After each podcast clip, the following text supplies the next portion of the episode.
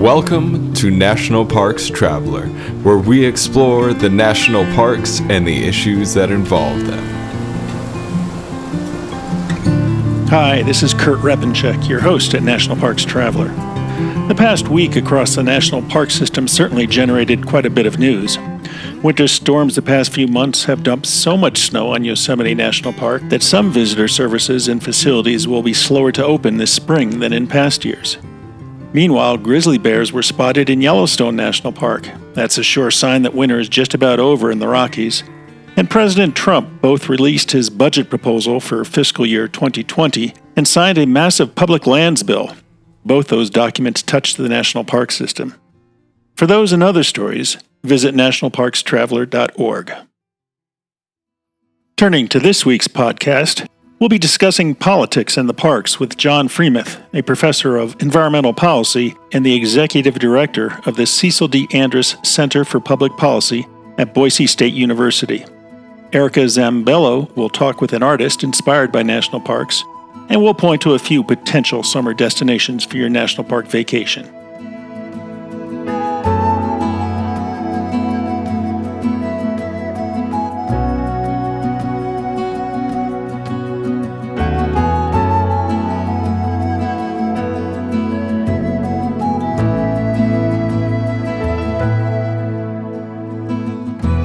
Past week, no, no, actually, this year so far, has been a very unusual one for the National Park Service. The year opened with the partial government shutdown that left most parks open but without adequate workforces.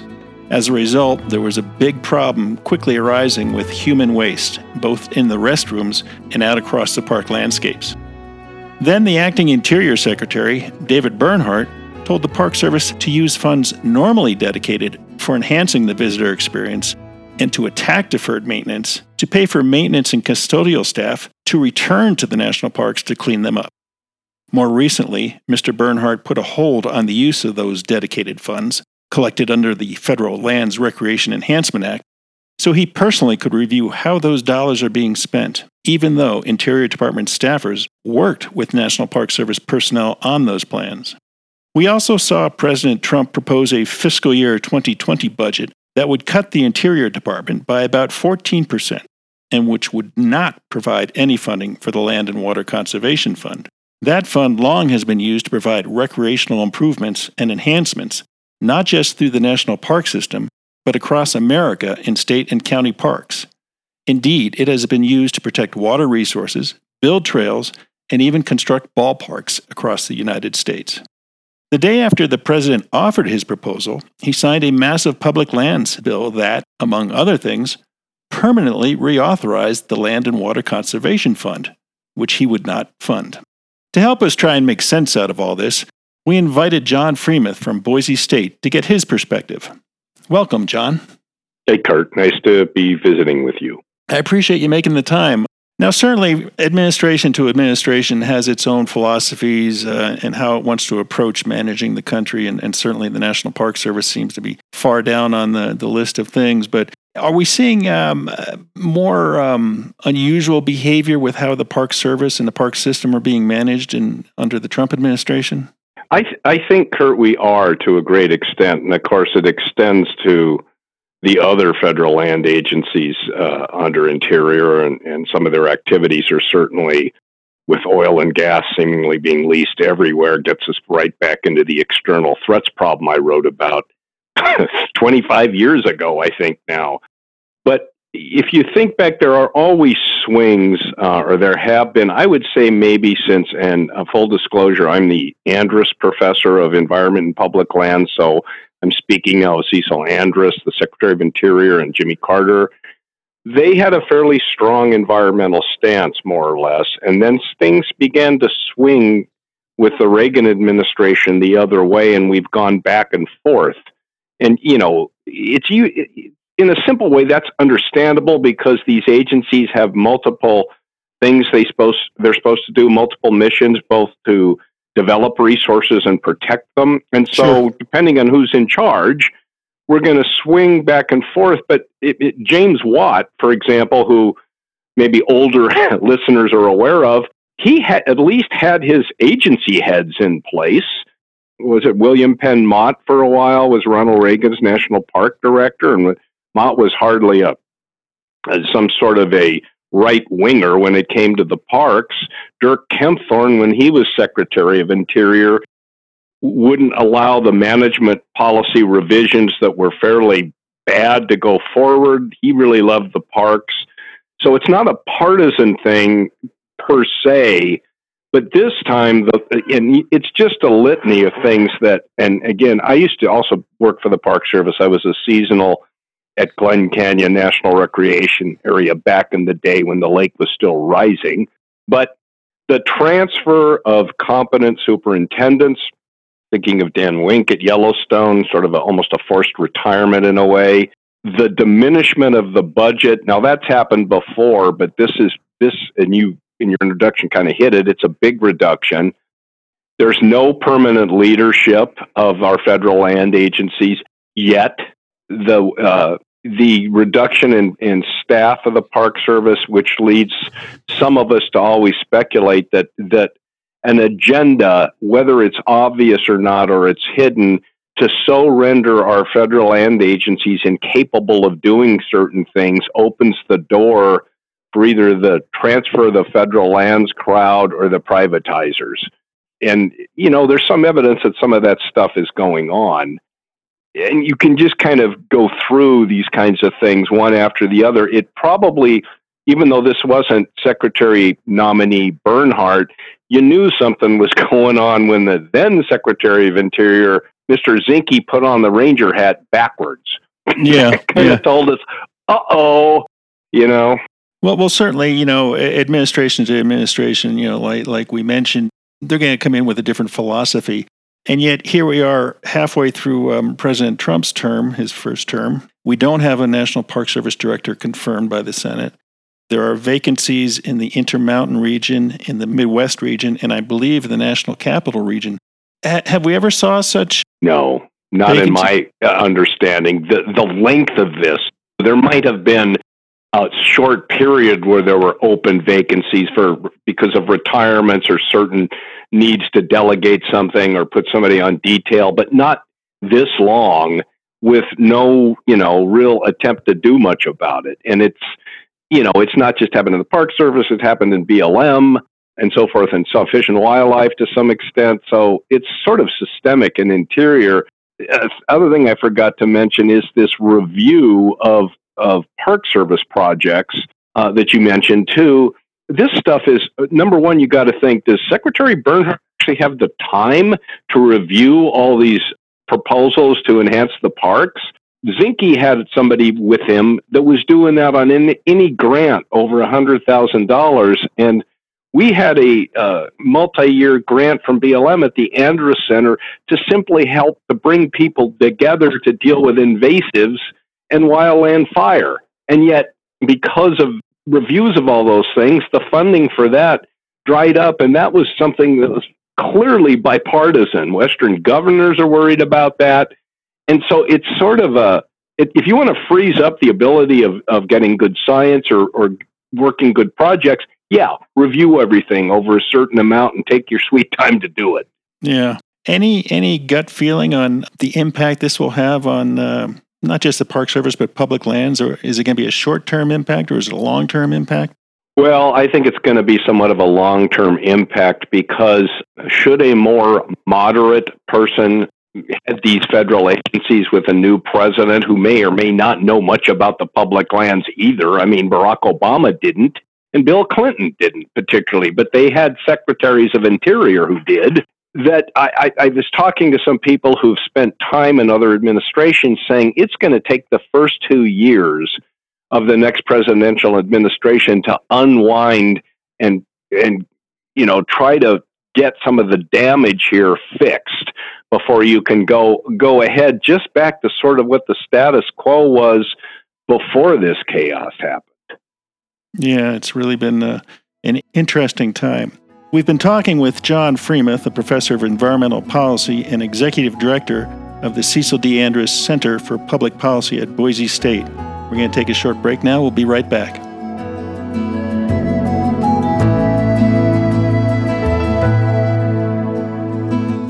listener and reader support make National Parks Traveler possible every day of the year. If you enjoy Traveler's content, please consider a donation via nationalparkstraveler.org. Acadia National Park is one of the 10 most popular national parks in the United States. It is also one of the smallest and most vulnerable. That's why Friends of Acadia exists. Friends of Acadia is an independent organization of passionate people inspiring those who love this magnificent park to make a real and lasting difference for Acadia. You can make a difference at friendsofacadia.org. The Blue Ridge Parkway Foundation is the primary nonprofit fundraising partner for the Blue Ridge Parkway. It is made up of people who have a deep love for this majestic road and want to ensure that its natural beauty and the experiences it offers endure for generations to come. Show your appreciation at brpfoundation.org.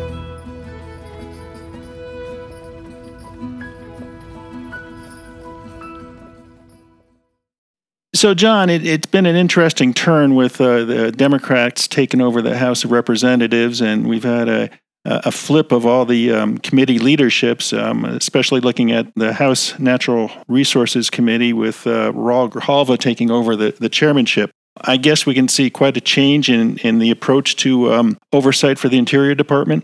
Oh, I would think so. I mean, this should remind all your listeners that of the wisdom of the founders, which is checks and balances matter and we're seeing it right now. And you're going to see a lot of oversight. Now, let's hope it's not wasted on frivolous posturing, but things we really need to know about. Now, the area I was a ranger, the, the Red Rock country of, of, of southern Utah, I know that country pretty well, but not as well as some.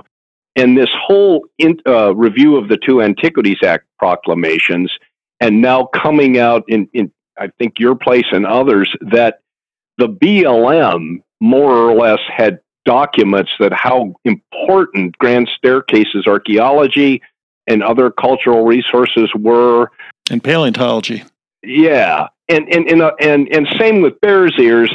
And the point would be the agencies themselves were saying what they had there. And along comes that Antiquities Act proclamation that reduces those so quickly. You're going to get oversight on that. Of course, we know there are lawsuits anyway uh, and it's fun to speculate about what a court might or might not do.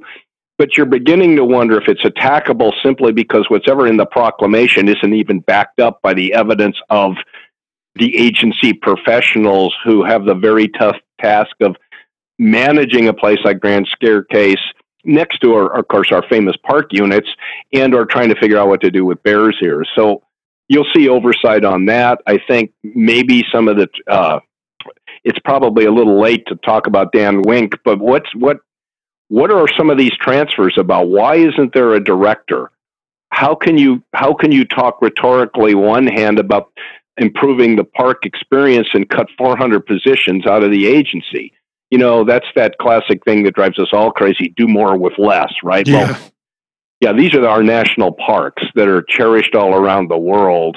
And so are the other uh, lands. BLM is really I feel for them now. I've done a lot of work with them, and the fact that they have to, there's part of them that are sort of oil and gas people, but a lot of other people in that agency are not, but they can't do anything about it right now. And it's, you know, it's all of that stuff is probably going to get looked at, and it should. Well, I was going to say the, the, the big problem with with Bears Ears and, and Grand Staircase, it would seem, is that after the president issued his executive order, the BLM got its marching orders and we're going to break these places down. I think they took, what, one or two million acres away combined. Yep.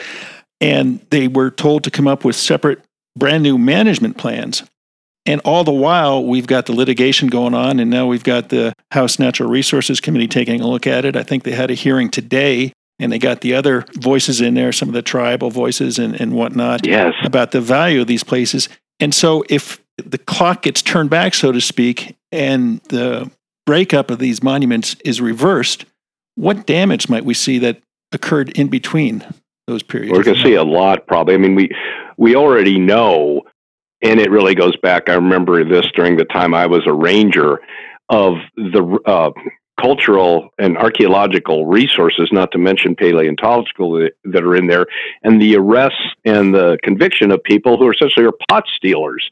There's a great irony here, and this is where I am sympathetic to those who say, I understand the protection of these areas, but don't shine too big a light on it because then we're going to have another set of problems of overuse and people doing stuff they shouldn't do. Sure. And all of that. But I think there will be you know, there's going to be stuff that's taken or wrecked or goodness, we've already seen the graffiti on certain places. This is likely just going to enhance that. And that's horribly unfortunate. And to me, we can say it's because these are America's public lands, but even as more important to me are these are cultural, cherished sites to multiple Native American tribes. And it's sort of just kind of sticking a finger in their eye again with this whole business. You know, one of the issues, the uh, longstanding issue with uh, the Park Service, particular, and no doubt some of the other federal land management agencies, has been getting a, a diverse workforce, a cross section of America. And I'm just wondering if if what we're seeing taking place now with, with public lands, with the Interior Department, um, and probably the Agriculture Department as well, do you get a sense from, from your position at the university that students aren't so much looking for a career with one of these land management agencies. No, I don't. I we at the Andrus Center have a website up, or part of our website is to help students prepare for environmental careers. We have an environmental studies program, as many universities do, that's got more majors in it than this, those old stovepipe academic majors of the past, which still exist. And so I do see a lot of student interest in that. The, the thing that's the what we do do at the Andrus Center, we have a women in leadership conference every year, and the federal land agencies, probably a lot because uh, the fire centers here, um, send a lot of people and holding their own meetings about diversity. And, and of course, the other issue we want to at least speak of is this harassment mess mm-hmm. does go on in these federal agencies. We know it. I saw it as a ranger myself obliquely. And uh, but the, the students today, you know, whether it be climate, and, you know, we can argue all about climate we want, whatever the reasons, they're still environmentally interested and they want to work. Now, if they see more and more of this horror story, you kind of got to work with them to tell them that, look, we need you guys because you're the future. The rest of us are, are not going to be around much longer. And so I'm, I'm cautiously still optimistic about, about students and their interest in the environment, whether it be at Boise State or anywhere else. Well, that's good to hear. That's good to hear. Your location there in Boise, you're, you're close to some national parks. Um, you're, you're well familiar with what's going on across the national park system. Overcrowding. Now, it's certainly not a, a, widespread issue across the entire national park system, uh, 418 units, but there are select parks. Your Yellowstone, uh, Zion National Park, Grand Canyon, Yosemite, Glacier National Park, Arches, the Park Service is taking its time, it seems to me, and, and, and I don't work for the federal government, so I don't know how long these things normally take. But, you know, I know the studies at uh, Arches have been going on for a number of years, the same with Zion National Park. Superintendent um, Sholly is relatively new coming back to Yellowstone to succeed Dan Wenk, and he wants to take a fresh look at uh, the crowding issue and how to solve it. Do you have the solution? Do you have the magic wand to um, direct the parks on how to manage it? No, but you know, it, it takes uh, park leaders and their friends to intelligently and clearly present this to the American people that looks, folks, we know you love these. We're, we're, our problem is a good problem. It'd be much better than if nobody was coming. But nonetheless, we can't keep doing this because it ruins your experience. I went I actually took a PhD student after we gave a paper in San Francisco and we went to Yosemite on Public Lands Day where there hmm. was no entrance fee. And oh my goodness, it was crowded. Now I know how to get away from places in Yosemite and all that. And on one hand, look, these people are here, and there were a lot of Hispanics from the Central Valley. It wasn't just upper middle class white people in their in their Subarus and their uh, Sprinter vans. You know, it was a much more of a cross section of America. That's a good problem to have. Sure. But at some point, it crosses the line where the experience gets bad. And the resources start getting harmed, especially in the front country. And I think the Park Service just has to be frank, but also justify why it has to do, in some cases, at Zion and so forth, for what it's doing. My goodness, I remember going to Arches in the 70s, and I'd drive into the entrance station, and I'd be the only car. That's gone. You know, and not shy away from it, that it's a tough issue, but work with a lot of people on it because local congressmen are going to get involved because it's, you know, it's a it's a boon to their economy and others. And just you know let's have that frank conversation is we've got a good thing that's gotten too good in a way.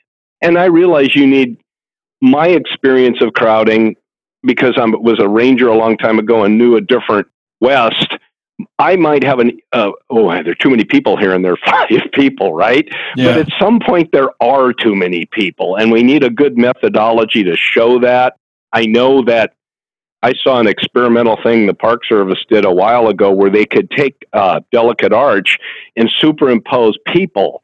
And then they would ask, you know, an average visitor, how many people here is too many? And you start getting at least a number where you can infer that, okay, if we've got that many people then there and people don't like it, then there's too many people in here. Now, how do we deal with it? So, do you think the Park Service is going to have to implement a reservation system in many of these parks?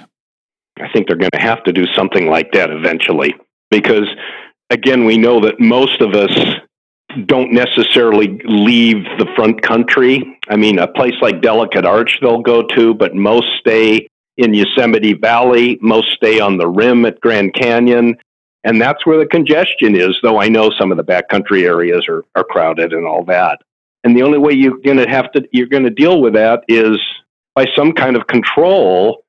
But I think you've got to do a lot of work with the public up front to, to tell people this is coming all right? And we're we know everybody wants to be in the parks. We understand that but if we don't manage it what you think you're going to see and experience when you come to these places is not what you're going to find because there'll just be too many people there yeah for sure for sure We've been talking today with John Freemuth, Professor of Environmental Policy and Executive Director of the Cecil D. Andrus Center for Public Policy at Boise State University. John, I certainly appreciate your time and your thoughts today, and we'll have to catch up down the road and, and see if we have a Park Service director and see if uh, how things are moving. Yeah, let's place let's put a bet on that. But anyway, you do such good work with Parks Traveler. It was a pleasure to talk to you. Thank you very much, John.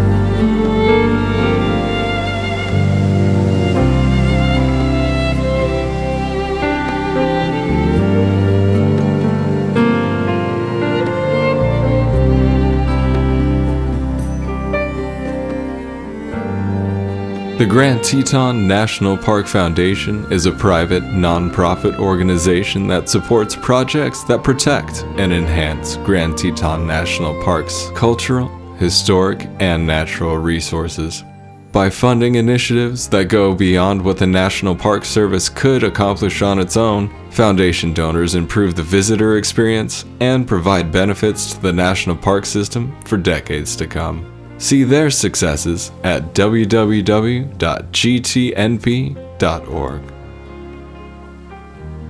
The North Cascades Institute has a large portfolio. It is an environmental learning center, training center, conference center, and leadership center, all set in the splendor of the North Cascades National Park Complex.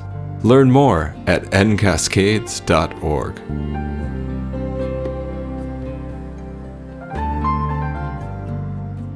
Washington state is graced with three spectacular national parks, each different and special in their own unique ways. As the official nonprofit partner and the only philanthropic organization dedicated exclusively to supporting these parks through charitable contributions, Washington's National Park Fund has a mission to deepen the public's love for, understanding of, and experiences in Mount Rainier, North Cascades, and Olympic National Parks. Share your passion for these parks at WNPF.org.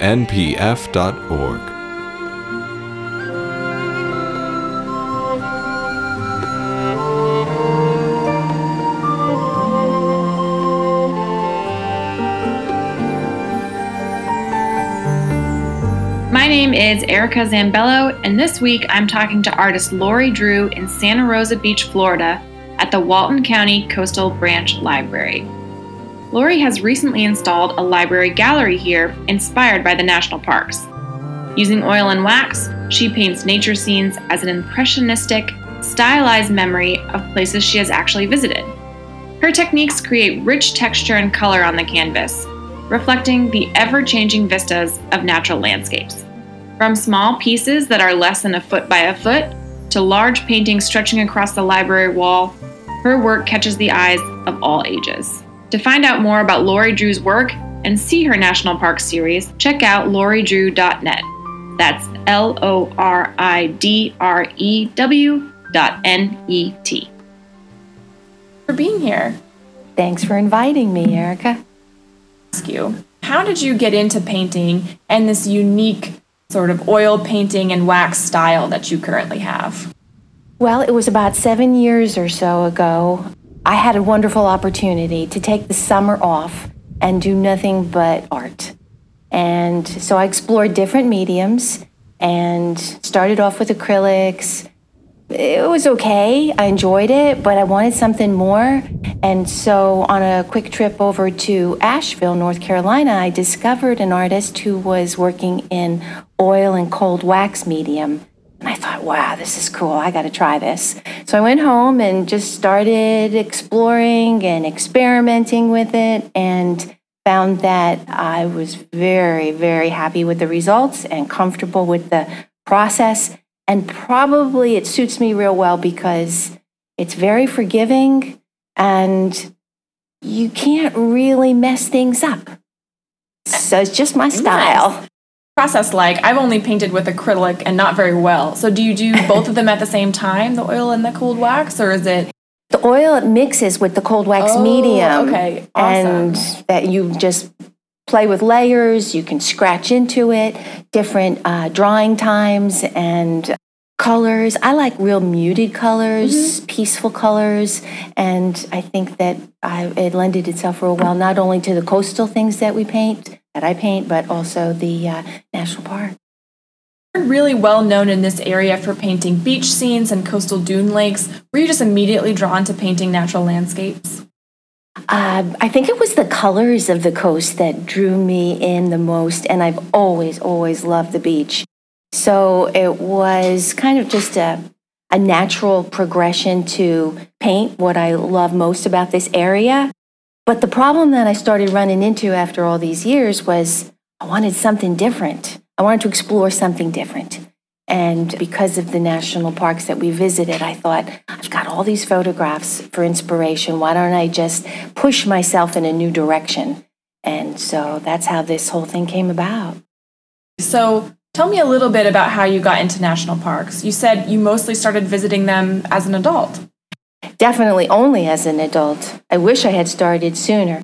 Um, I always wanted to go to the Grand Canyon, and the funny thing was, I had this piggy bank on my dryer at home, and it was my savings account for going to the Grand mm-hmm. Canyon someday. Well, it didn't really fill up fast enough.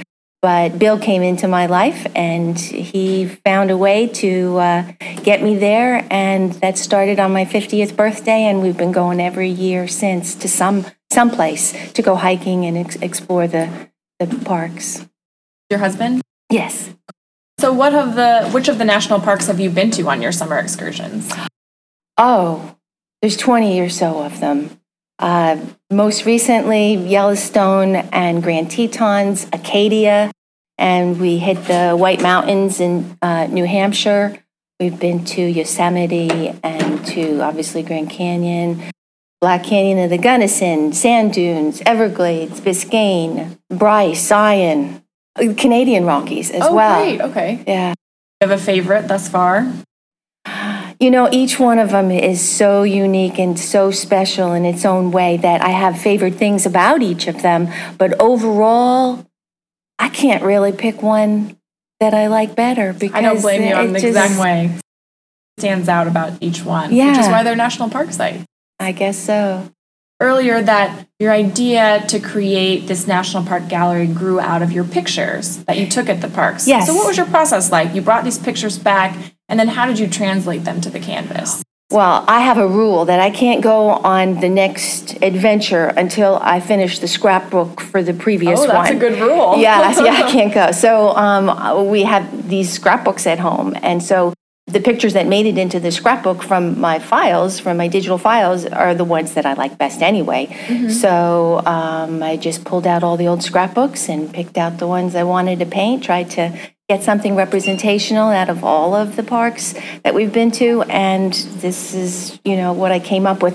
I have to say though that it was a very concentrated effort in like a month and a half to get this done because this idea came late. You know, just life gets busy, and so anyway, um, it, it, it I couldn't do as many as I would have liked to have done, but I think it's a very nice collection as it stands right now. Correct me if trying to create like an exact replica of your photo. You're trying to get the feeling of the place. Is that right? Yes, that's right. That's pretty much just the way that I paint. I figure if I want to hang something on my wall that looks just like the photograph, I'm just going to use the photograph.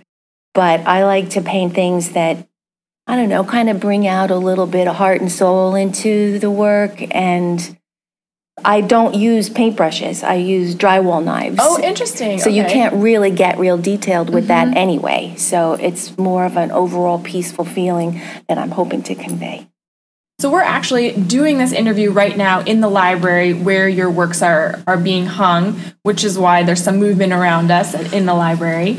And what appeals to you about doing a library show? Because you you display your work every year at a library, is that correct?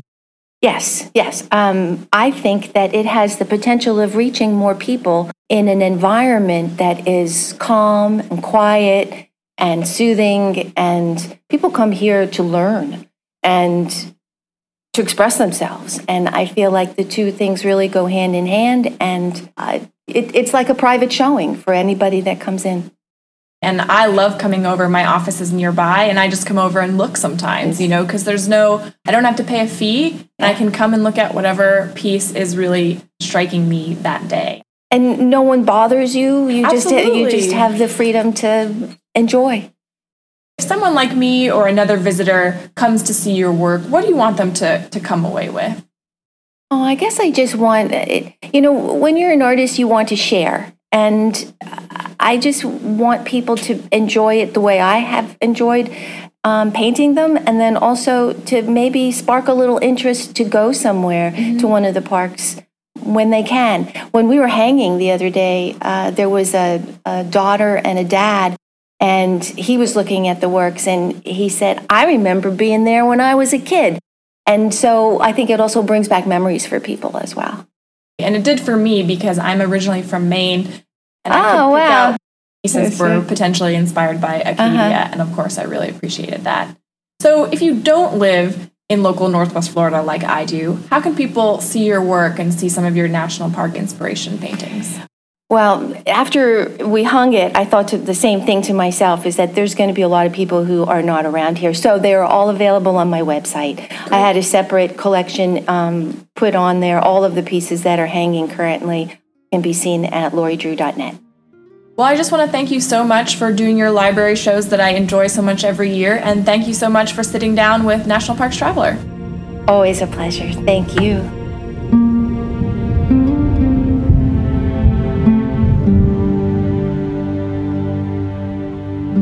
Dry Tortugas National Park, 70 miles off the Florida Keys, just very well might be the most difficult park to reach in the lower 48. But when you arrive, you're surrounded by crystalline waters for snorkeling, scuba diving, fishing, and kayaking. There are sunken wrecks to explore, coral reefs swarming with colorful marine life, and history in the brick walls of a Civil War era fort. The Yankee Freedom 3, departing from Key West, can get you there in a little more than two hours. Visit them at drytortugas.com. The Yosemite Conservancy inspires people to support projects and programs that preserve Yosemite National Park and enrich the visitor experience. The Conservancy funds transformative work throughout the park. The grants donors support help protect diverse wildlife and plant species and restore the precious habitats they depend on. Grants also support improvements to miles of trails to ensure visitors can safely access Yosemite's wonders. Visit yosemiteconservancy.org to find more inspiration.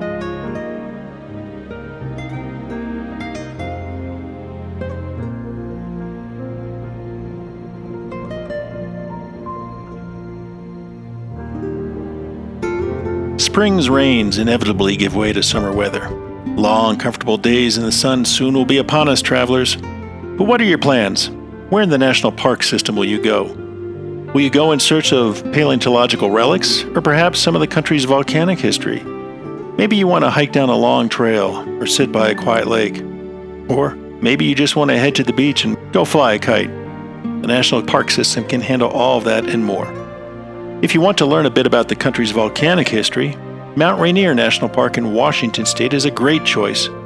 Though it doesn't look terribly volcanic, with its snowfields and glaciers dazzling white under the summer sun, the Henry M. Jackson Visitor Center at Paradise offers a solid background on the mountain's more eruptive side. Afterwards, hike a ways up onto the mountain's flanks, or perhaps head down a trail into the park's forests. There's always Lassen Volcanic National Park in Northern California. Lassen has a perfect peak that you can hike to the summit on.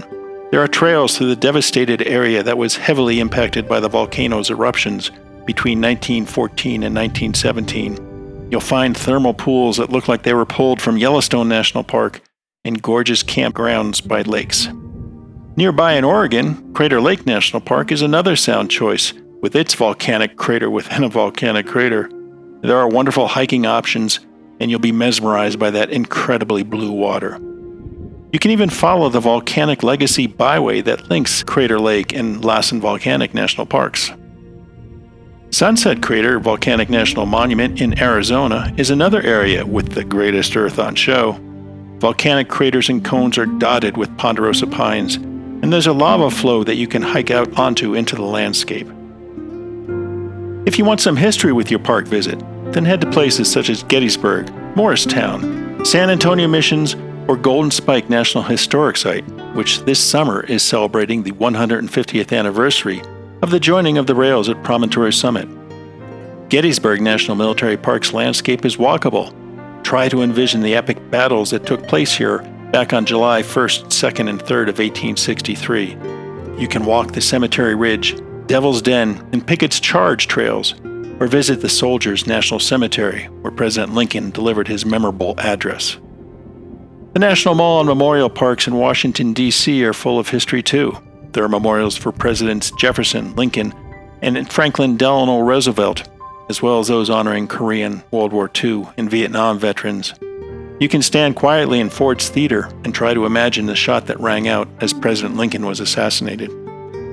If you find yourself on the West Coast, stop at the San Francisco Maritime National Historical Park. There you'll find a nice collection of 19th century sailing ships, both wind and steam powered. And there's even a 1914 tugboat that was powered by a paddle wheel. If you want to go in search of some fossilized bits of the past, you can find those in the national park system too. You never know where fossilized remains of some fish, animal, bird, or flower might rise to the surface of the earth. Back in 2010, seven year old Kylie Ferguson spotted a fossilized saber toothed cat's skull at Badlands National Park in South Dakota while participating in a junior ranger program. Perhaps you'll be that lucky too, but if you don't want to take a chance on not seeing a fossil, here are a couple of great parks to visit. Fossil Butte National Monument in southwestern Wyoming has an amazing display of fossils that date back to when this part of the country was wet and tropical gar, herring, and even sunfish, ancient relatives of many of today's freshwater species, swam in three lakes known as Gosiute, Uinta, and Fossil that shimmered here 55 million years ago. While the lakes are gone, the sediments they left behind have long since been compressed into stone, locking many of these aquatic species in place. Visit the monument's visitor center, and not only can you tour a room full of incredible specimens, but you can also watch as a preparer cleans away the matrix surrounding a fossil. Dinosaur National Monument, located in northern Utah and Colorado, not terribly far south of Fossil Butte, has arguably the best display and collection of fossilized dinosaur remains in its quarry exhibit hall. Here you can see more than 1,500 fossils embedded in a rock wall, which is protected by the surrounding building. Among the remains here are those of Allosaurus, Camarasaurus, Diplodocus, and Stegosaurus. Perhaps you're thinking of visiting a seashore to add to your seashell collection. Visit a national seashore and you'll assuredly encounter seashells. Just be sure to check with the specific seashore for any regulations they have for shell collectors. For instance, at Cape Lookout National Seashore, you may collect up to two gallons of uninhabited shells per person per day, as long as it's for non commercial use. Now, if you're a shell collector, here are some great beaches to check out. There's Big Shell Beach at Padre Island National Seashore in Texas. The most likely shells you'll encounter here are common arcs, coquina, cockles, and quahogs. Knobbed whelks, bay scallops, scotch bonnets, and other types of shells can be found along the uninhabited outer barrier beaches at Cape Lookout on North Carolina's Outer Banks. At Cape Hatteras National Seashore, a little bit north on the Outer Banks, they say December is actually the key month to look for shells if you want to add conches to your collection. Search the beaches of Cumberland Island National Seashore off the coast of Georgia for shells, and you just might come home with some fossilized shark's teeth as well. To improve your odds of having a nice selection of shells to choose from, visit any of these beaches after storms. Heavy waves can kick up quite a lot of shells. There you have it, travelers. More than enough options to fill your summer. And that's it for this week's show. Next week, we'll be sitting down to talk with the Dark Ranger about what to look for in the night skies over the national park system. For National Parks Traveler, this is Kurt Repanshek. See you in the parks.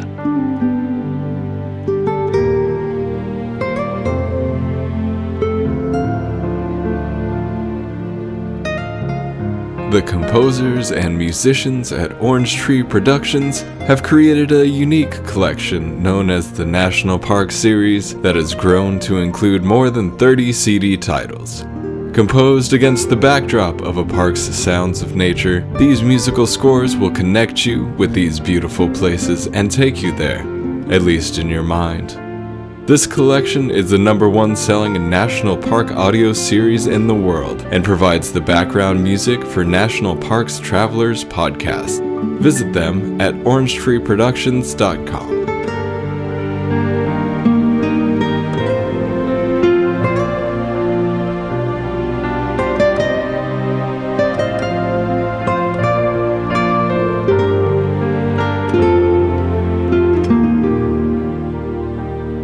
National Parks Traveler is a 501c3 nonprofit media organization that provides daily editorial coverage of national parks and protected areas. Traveler's coverage is made possible by reader and listener donations. Visit us at nationalparkstraveler.org.